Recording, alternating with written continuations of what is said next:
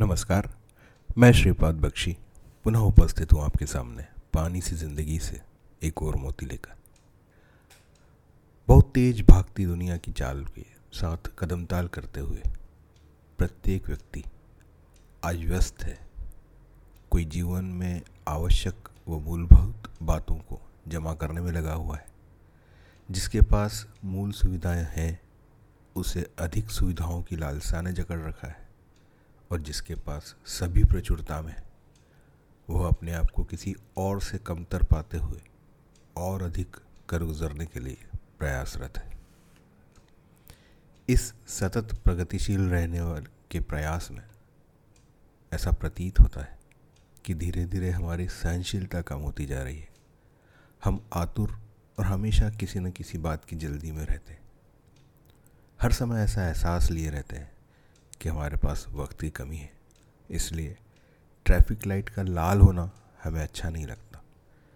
किसी बात का इंतज़ार करना पड़ जाए तो हमें बहुत बुरा लगता है। समय की बर्बादी होने का अनुभव होता है। इंटरनेट पर काम करते समय अब नेटवर्क 5G से 4G पर भी आ जाए तो ऐसा लगता है कि कितना बड़ा जुल्म हुआ है हम पर।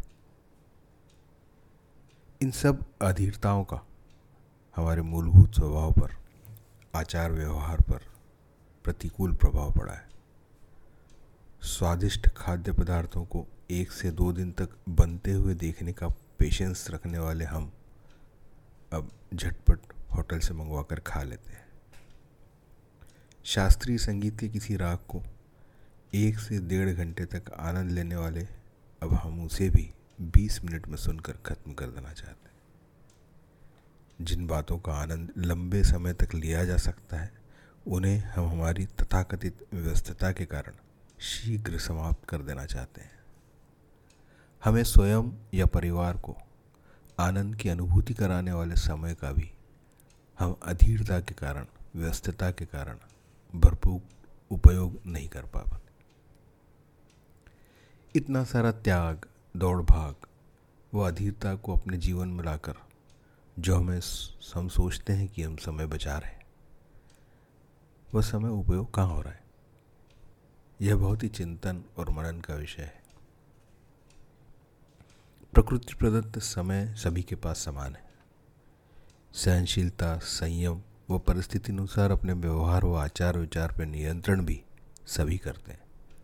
परंतु ऐसा लगता है कि इसका उपयोग कहाँ किया जाना चाहिए और कहाँ किया जा रहा है इस बात पर गौर करना और व्यवहार में लाना शायद कुछ बदलाव ला सके। समय की कमी बताने वाले व्यक्ति घंटों मोबाइल व अन्य संचार माध्यमों पर काम कर पा रहा है। घर में परिवार के सदस्य के साथ असहनशील व्यक्ति कार्यालय या व्यवसाय में कुछ भी सहन कर लेता है। जो हमारे प्रति समर्पित है, वही हमसे उपेक्षित है। जो हमें उपेक्षित रखते हैं, उनके प्रति हम समर्पित रहना चाहते हैं। यही विडम्बना है। हम मिठाई और पुष्प गुच्छ उसी को देते हैं, जिसे हम सलाम भी करते हैं। उन्हें नहीं, जो हमें सलाम करते हैं। कड़वा है, पर सच है। जय हो। नमस्कार।